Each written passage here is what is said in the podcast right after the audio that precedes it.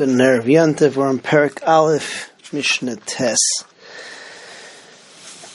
In yesterday's Mishnah, we were talking about that if a woman was Nivellas and she says that the person that she was Nivellas to was kosher, so according to Gamliel, Rabbi Yeshua, she's believed because she is a cheskos kashras, um, and Rabbi Yeshua argues that there's a knas. In, Parag- in in Mishnah Yud, we take it one step further.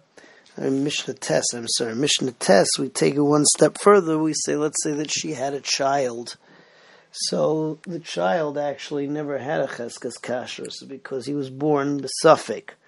Uh, yet, from Gamliel, Rabbi Eliezer, so they say she's believed because since she's Neman about herself, so she's Neman about uh, the daughter. About the child, and um, that's uh, the shita rongolil Rabbi Eliezer.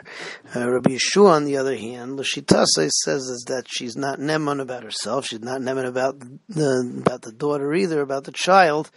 And la halacha we passkin like rongolil Rabbi Eliezer, but uh, we even though meikar hadin she is neman, but uh, lachatchila we're not going to rely on her words. So. So if she was pregnant and they asked her, so what's the standing of this child? She says it from a Cohen, um, and uh, the child is kosher, or anything that she says, um, meaning that the child is kosher. So she's believed. Rabbi Yeshua, aimer Rabbi Yeshua says, "Let me piano khayim el hariz bakhaskas mubaras le nusin el mamzer." We don't go by her words, and uh, the child is uh, becheskas that he comes from a pregnancy from a nusin or a mamzer. Ad chativ riyel vareha until she can prove it. Uh, the parak ends off with uh, a story that happened.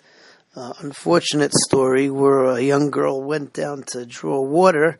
And she was nen- then she was Nensa, and um, she was very young, and she wasn't capable of saying whether the person was uh, kosher, not kosher. Um, the psak that was given is is that uh, if most of the people in the city are Kshirim, so then she's allowed to get married to Kahuna, because since this is a situation where um, she was not in anybody's house, and um, the halacha is is that. Uh, That that uh, what's it called? That that holchim basar harov. That in a situation where um, most of the people in the town were kosher, so then we say that she was nivellas to someone who was kosher, and we go basar the rov.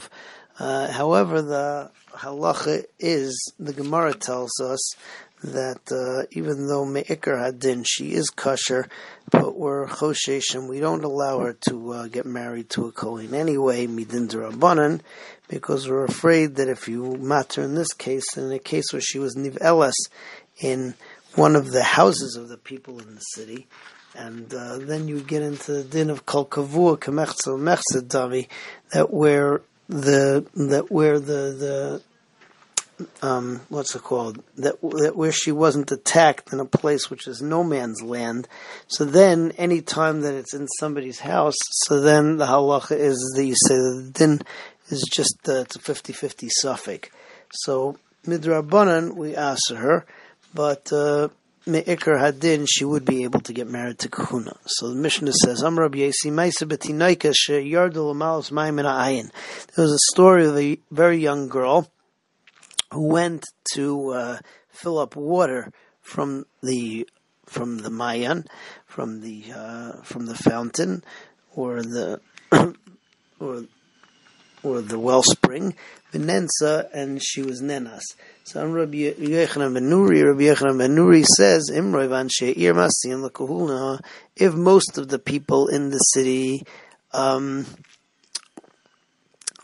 Um, are are eligible to get married to to Kahuna, meaning that they're not psulim, they're ksherim. Harezu tinase lekahuna, so she can go ahead and she can get married to Kahuna as well. But as we mentioned before, the Gemara says the midrabanan were machmir, and she cannot get married to Kahuna until we know for sure who it was and whether she was kosher or not, a good maid.